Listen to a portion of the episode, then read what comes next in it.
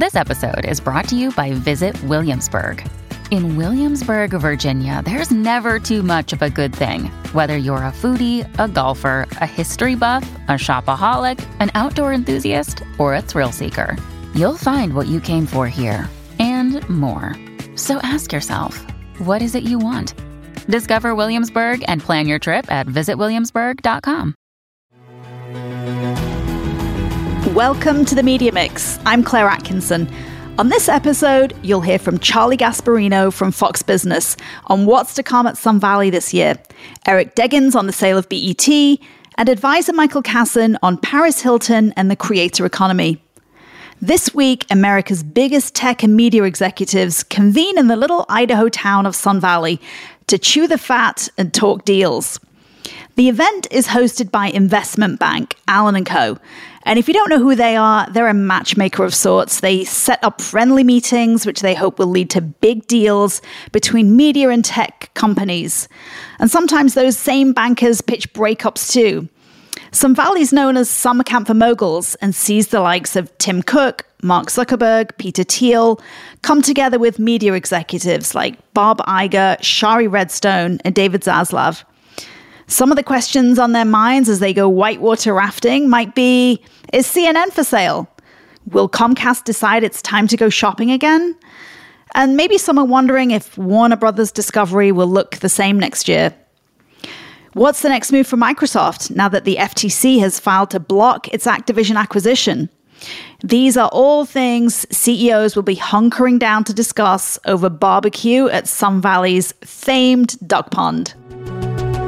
Thank you so much for joining us here, Charlie. I know that you are a veteran of Sun Valley, as am I. Um, but tell us what we could expect this year. What's what are the conversations that you're hearing out there about deals that could go down, or conversations or challenges that all of these players could uh, discuss over whitewater rafting and mountain biking in the beautiful Sun Valley, Idaho?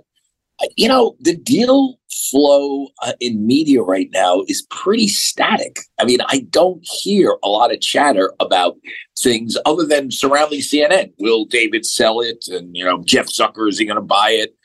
Um, CNN is not for sale, I should point out. I know that for a fact. Um, I don't think Jeff Zucker's got the money to buy it if he wanted to. There, there was a story that popped somewhere. It might have been in the post that he was thinking about it, you know, maybe in his um, nocturnal not so dry dreams he might want, yeah. might buy uh you know I, but uh, Charlie, I think the conversation about CNN has has arisen because there's conversation about how Warner Bros. Discovery moves forward in the future, and there's kind of like a couple of plays, right? There is the idea that Comcast would buy them and therefore they'd have to spin off CNN, or the idea that David would be the aggressor and he might get together with Shari Redstone's Paramount Global because they're the only pieces left if these big media conglomerates are looking to get the kind of scale they need to fight off the Apples and the Netflixes. Yeah, I, I just wonder if if that if if first off Discovery Warner has got a ton of debt. I mean, part of this is hampered by the fact that you have to digest the current deal before you can do another deal. Um, on top of that, CNN, you know, everybody talks about there being ratings challenge. That's kind of like the sort of adjective that's always next to CNN, ratings challenge CNN. It makes about a billion dollars a year. I mean, I know it, it, it made, someone said, I saw the Times did a story about, about it, how it's only making 700 this yeah. year, but that's but that's because they took a charge on CNN Plus. I mean, this thing is either a billion or about a billion, which is not bad, by the way. Yeah, that's a very big corporation, right? In its own that, right. That's and and it's uh and, and it's got offices around the world. I mean, it's a real thing. And so I want I don't know if if I, I can't imagine that Zaslav wants to just get rid of it right now. Okay.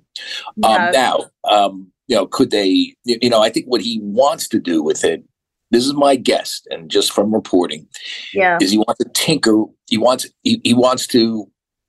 He, he definitely doesn't want to move away from the political bent that he that they, they tried to do under Licht. I mean, he wants to go middle of the road.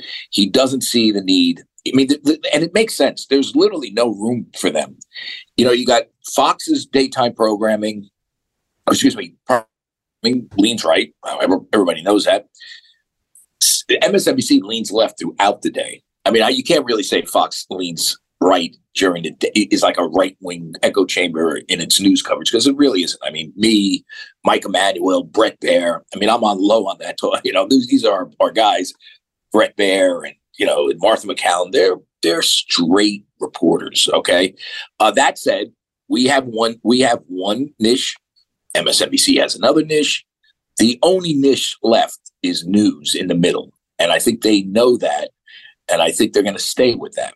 Now, the question is, does he tinker with that news in the middle? And I think that might be interesting. You know, does he expand? I mean, I, you know, here's one thing that I, I that I, I can't get. I don't get. I used to look at CNN Money as a destination place to figure out for stuff because I'm a longtime business reporter. Yeah, it, it's it ceased being relevant. It is. Um, that's not going to solve all the problems there, but it's an easy way to make money, and I think that's kind of the sort of stuff he's going to look at doing, tinkering where can I tinker with the with the product and the content where I can maybe get some squeeze some extra ad ad, ad values as I kind of figure out where this sits in the world. Now, he I don't think he could do a transformational deal on top of the last transform. It's just how do you do it? How do you digest going on? I mean, I think the thing about Allen and Co.'s media retreat is that people talk about what they could do in 12 months, right? It's not necessarily we're going to sign on the dotted line, but looking ahead at the future, would you potentially be interested in this? Could we potentially sell off right. that? So who's and got so, the money? Who, has got the money to do those type of deals right now? Yeah, it's tech. I mean, it's tech, right? Tech. Now, what what is the one business that both Republicans and Democrats hate? It's tech. Are they going to be able to, from an antitrust standpoint, get through a, a big content related deal. Mm-hmm. You know, can Netflix? I don't know if Netflix has got the balance sheet right now. I mean, I have not followed them lately, but let's just say Apple has a ton of cash, right? They have the balance sheet. Um, could they buy something big like Shari's thing, Paramount, right? Or a studio, yeah. Or a studio. Will the government allow them to do that? And I would say no. Definitely not the Biden administration. Yeah. And so I, the, I climate, the, the, climate right now is not great for deal making yeah. because we've just seen the FTC block uh, the Activision Microsoft effort to get together. I mean, that, that's a perfect example. Like, what was antitrust about this game thing? You know, I mean, I don't. I'm not a big Activision Vision Blizzard guy. You know, I, what I know about gaming is get put in the cavity in the back of my mouth. But but I I've studied this. I've looked at this. I I don't get like you know the the, the sort of price concerns on this thing. Um, you know, it's not that it's this is not like a profoundly anti-competitive deal by any stretch of the imagination. Yet they blocked it. Yeah. And so, tell me, would they allow, um, you know, Netflix to merge with Paramount or something like that? I just can't imagine it. You know. Yeah. So tell me, you, you talk to a lot of investment banks. You're very close to people at the top of the big banks. Is is media just over? Is the feeling that investors don't see a positive case and they they do see it for tech? And even with tech's layoffs this past six months people still see like a, a, a good future for tech. And media right now it's in a trough there's um, consolidation and cost cutting at disney it's you know they're looking for five billion dollars in cuts and right. Warner Discovery doing the same thing with their need to show Wall Street the synergies. Is media, uh, are your banking sources telling you media is just not a great bet right now? Well, there's there's a little thing called cord cutting, which is which is real, and um, you know it's lineal media right now, the so-called lineal media. They're you know they, a lot of it's still profitable. I mean, ESPN is still profitable, but when you sort of game out future, you see wickedly declining profits. Um, same with every lineal media company out there. It's we they, all of us they all suffer the same problem with, with cord cutting, and um, I think that is what is hampering deal making. I had a banker. It was interesting. I asked him about CNN or you know a big media company. I said, "Could you? Would you do this deal?" He goes, "I'd rather be able. I could bank. What did he say? He said, "I can bank a deal for the New York Post better. And I said, You mean the New York Post Post, right? The, the, the place where I do my column every week. He goes, mm-hmm. Absolutely. Because I can sell that thing. It's got great content. I can flick it in something. And it's it doesn't have the legacy costs of linear media, cable, and all that. You know, we could do an over the top product with it. You know, there's ways to make this work within the sort of ecosystem that makes money. And that's, you know, you know, if you're Amazon, it's, you know, part of their part of their package, their prime package. If you're Apple, I'm sure you can figure out a way, they can figure out a way to do it. Yeah. And I, and I think that's if a banker is telling me that, then I think it's fair to say that this is not a, a business that that that Wall Street has a lot of um, uh, uh, uh, confidence in going forward. And you know, usually, you know, transformational deals, you know, need synergies, and they need to be accretive. You know, which deal out there is accretive unless it's a tech company using its massive balance sheet buying one of these things. Yeah. Um, Charlie, you've been to Sun Valley for many years. You did interviews with lots of business executives when you were there. What are your what are what are your memories of some of the the past years of, of attending Sun Valley? Well, the best one for me, well, you know, I got thrown out once, that which was funny. Tell us about yeah. that. What happened there, yeah. Charlie? Well, here's what, and, and I'm being honest because the guy that threw me out, one of the the the, um, the security head of security, is a is a nice guy. I, I like him now. You know, we're friends now, but we weren't friends back then. So this was, I want to say, God, when was it? I want to say 2015, something like that. I um, I get in late. I'm tired. My producer we go out for a really nice meal. I have like a glass of wine or two. I'm not drunk by any stretch of the imagination, right? So I have a couple of glasses of wine and I'm tired. I said, listen, I want to go to bed. And they're like, no, you got to come to this one party. This is what the, my producer used to go there every time. There's this one party where they let all the media in and it's great. And it's, um, it's, it's, it's one, you, you get to meet all the players. And I said, all right. So I, they drag me to this frigging thing, right? We walk in, and apparently, not apparently, it wasn't. I I didn't know this, but it was a private party. That media was not allowed. But within like a minute, we get surrounded by these really these really aggressive security guard guys. I said, "What's your problem?" And he said, "He goes, you got to get out of here. You, are not supposed to be. You know the." I said, "I don't know shit. I I, I was just following them in." And they was like, "Get out now." I said, I will leave. You will not touch me. Have I made myself clear? And he looked at me, gave me a deal. I said, Have I made myself clear? He goes, Yeah. So I leave. Charlie, thank you so much for joining me on the Media Mix. Those are some of the deals on the table at Sun Valley. But the media has been focusing a lot on BET, so why? Let's talk to NPR's media analyst and TV critic, Eric Deggans. I think the brand name is still powerful, uh, particularly with black consumers. It was once called Black Entertainment Television, and the founder, uh, Robert Johnson, almost uh, turned getting the cable channel into different markets across the U.S.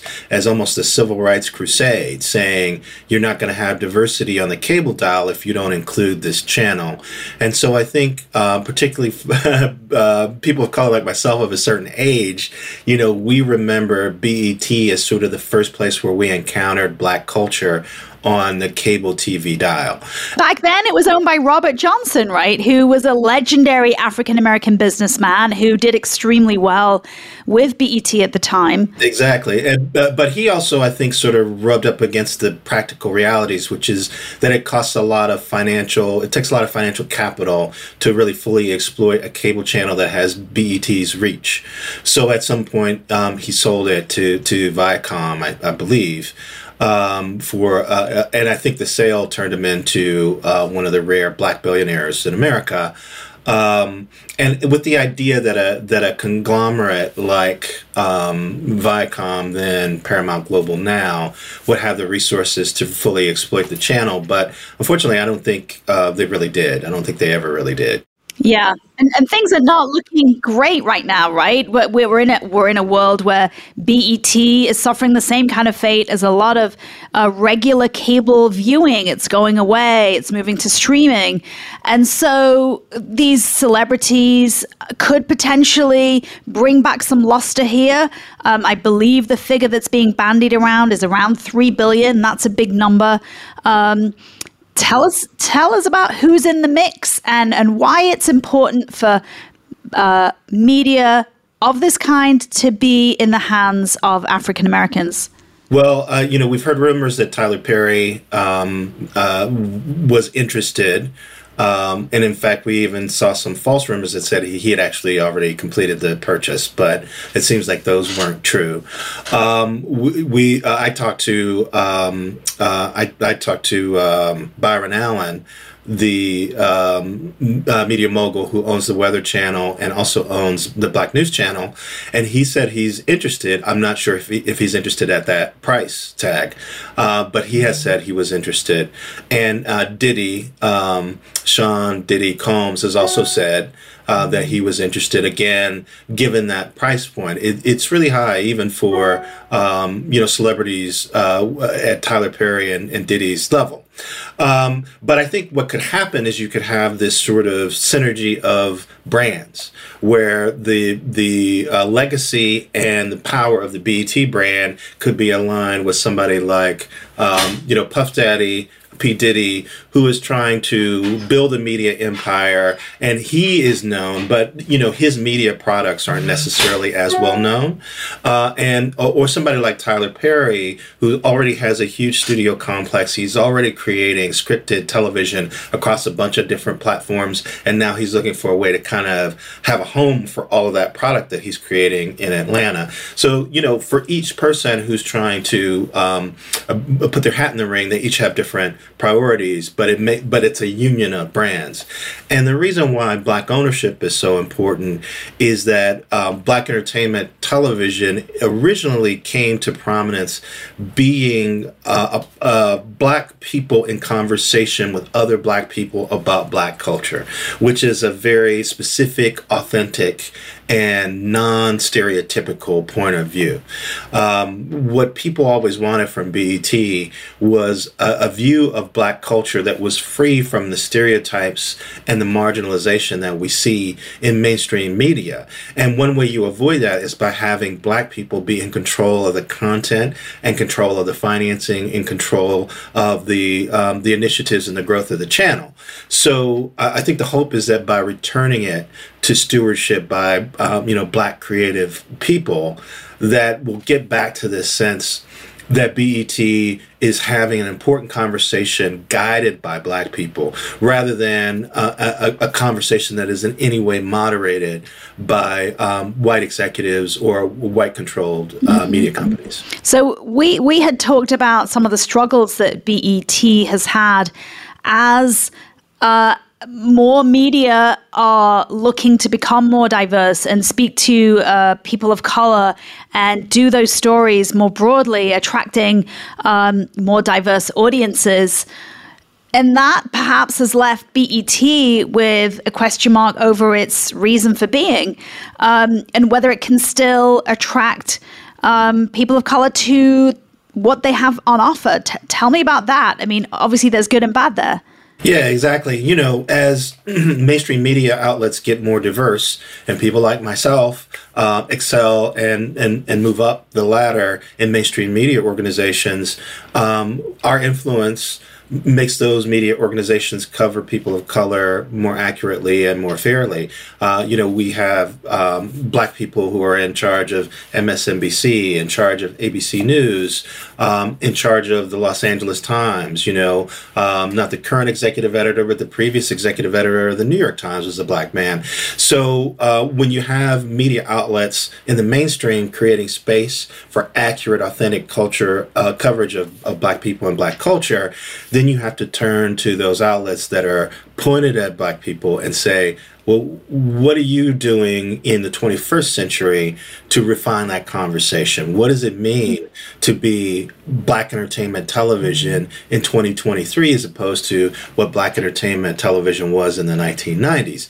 Now, that's an exciting challenge. And I think to see, um, you know, uh, moguls like Tyler Perry and Byron Allen, who have met those challenges in other ways, to, to present them with that challenge, I think is uh, it sounds great. You know, I think it's a wonderful thing. But um, these outlets also face all the economic pressures that traditional media face, and they have fewer economic resources to deal with them. So, you know, they're facing an advertising downturn just like everyone else.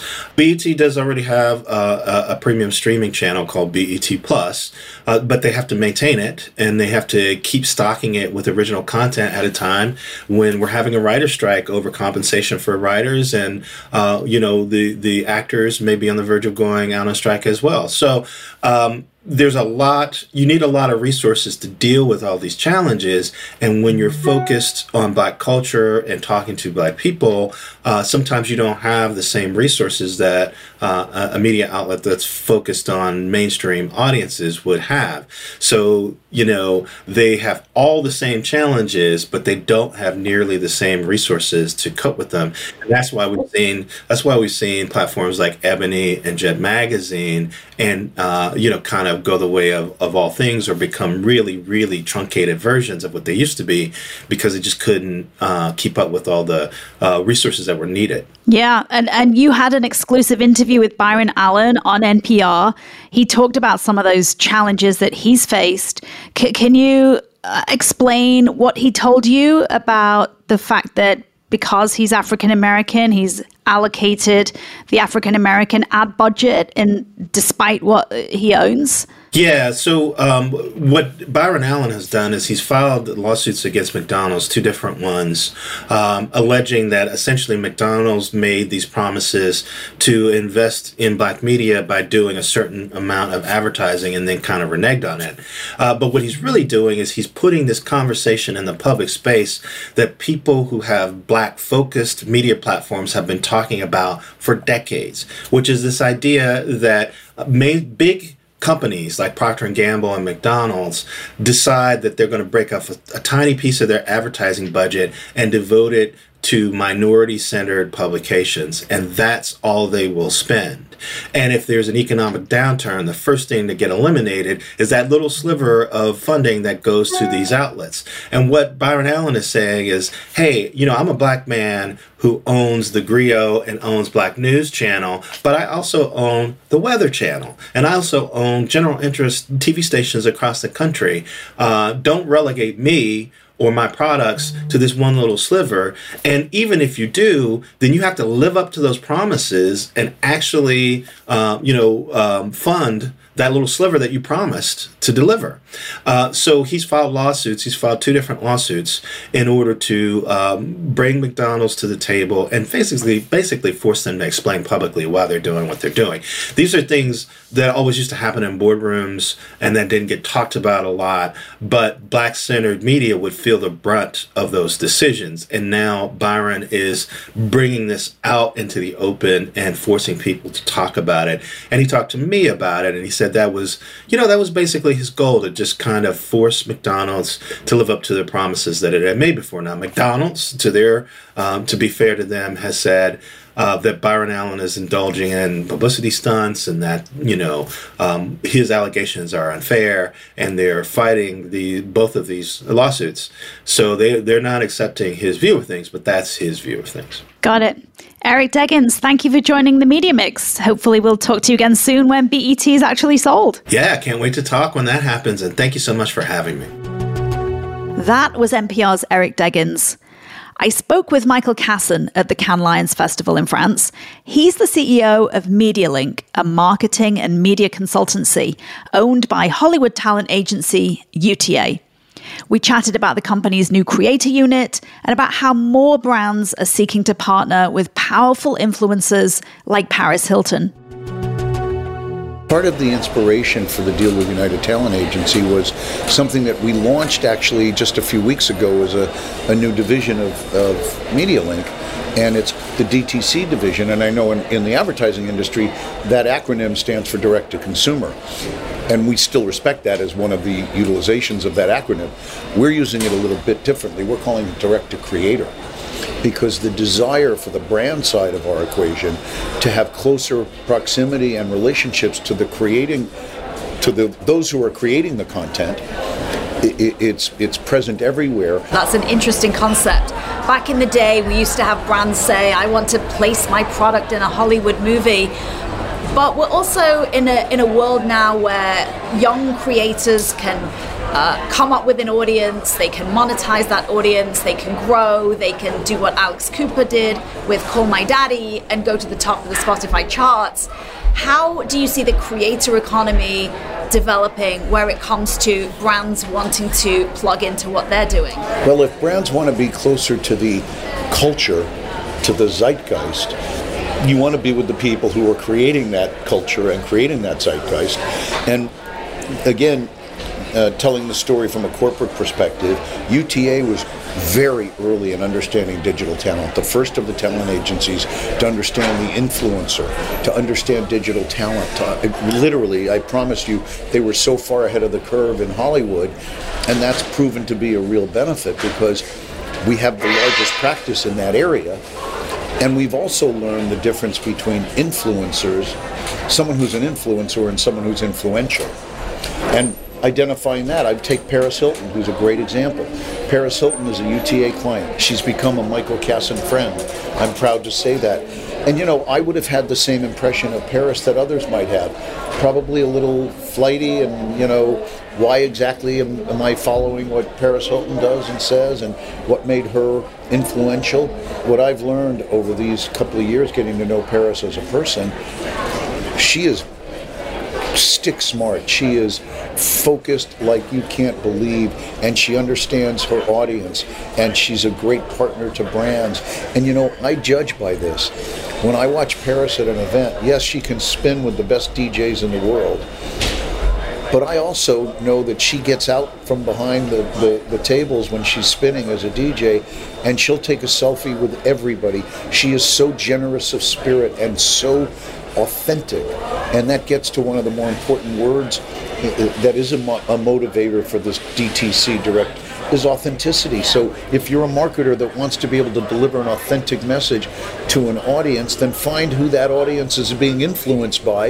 And if that person lines up with the values that you're trying to espouse as a brand or the story you're trying to tell, and it can be done in an authentic way, that's what everybody, that's the holy grail. Michael Kassan, CEO of MediaLink, thank you for joining the Media Mix. What's your take on Web3 and social media? Email me at themediamixus at gmail.com and be sure to subscribe to the podcast and the newsletter so we can keep you in the mix. Thanks for listening.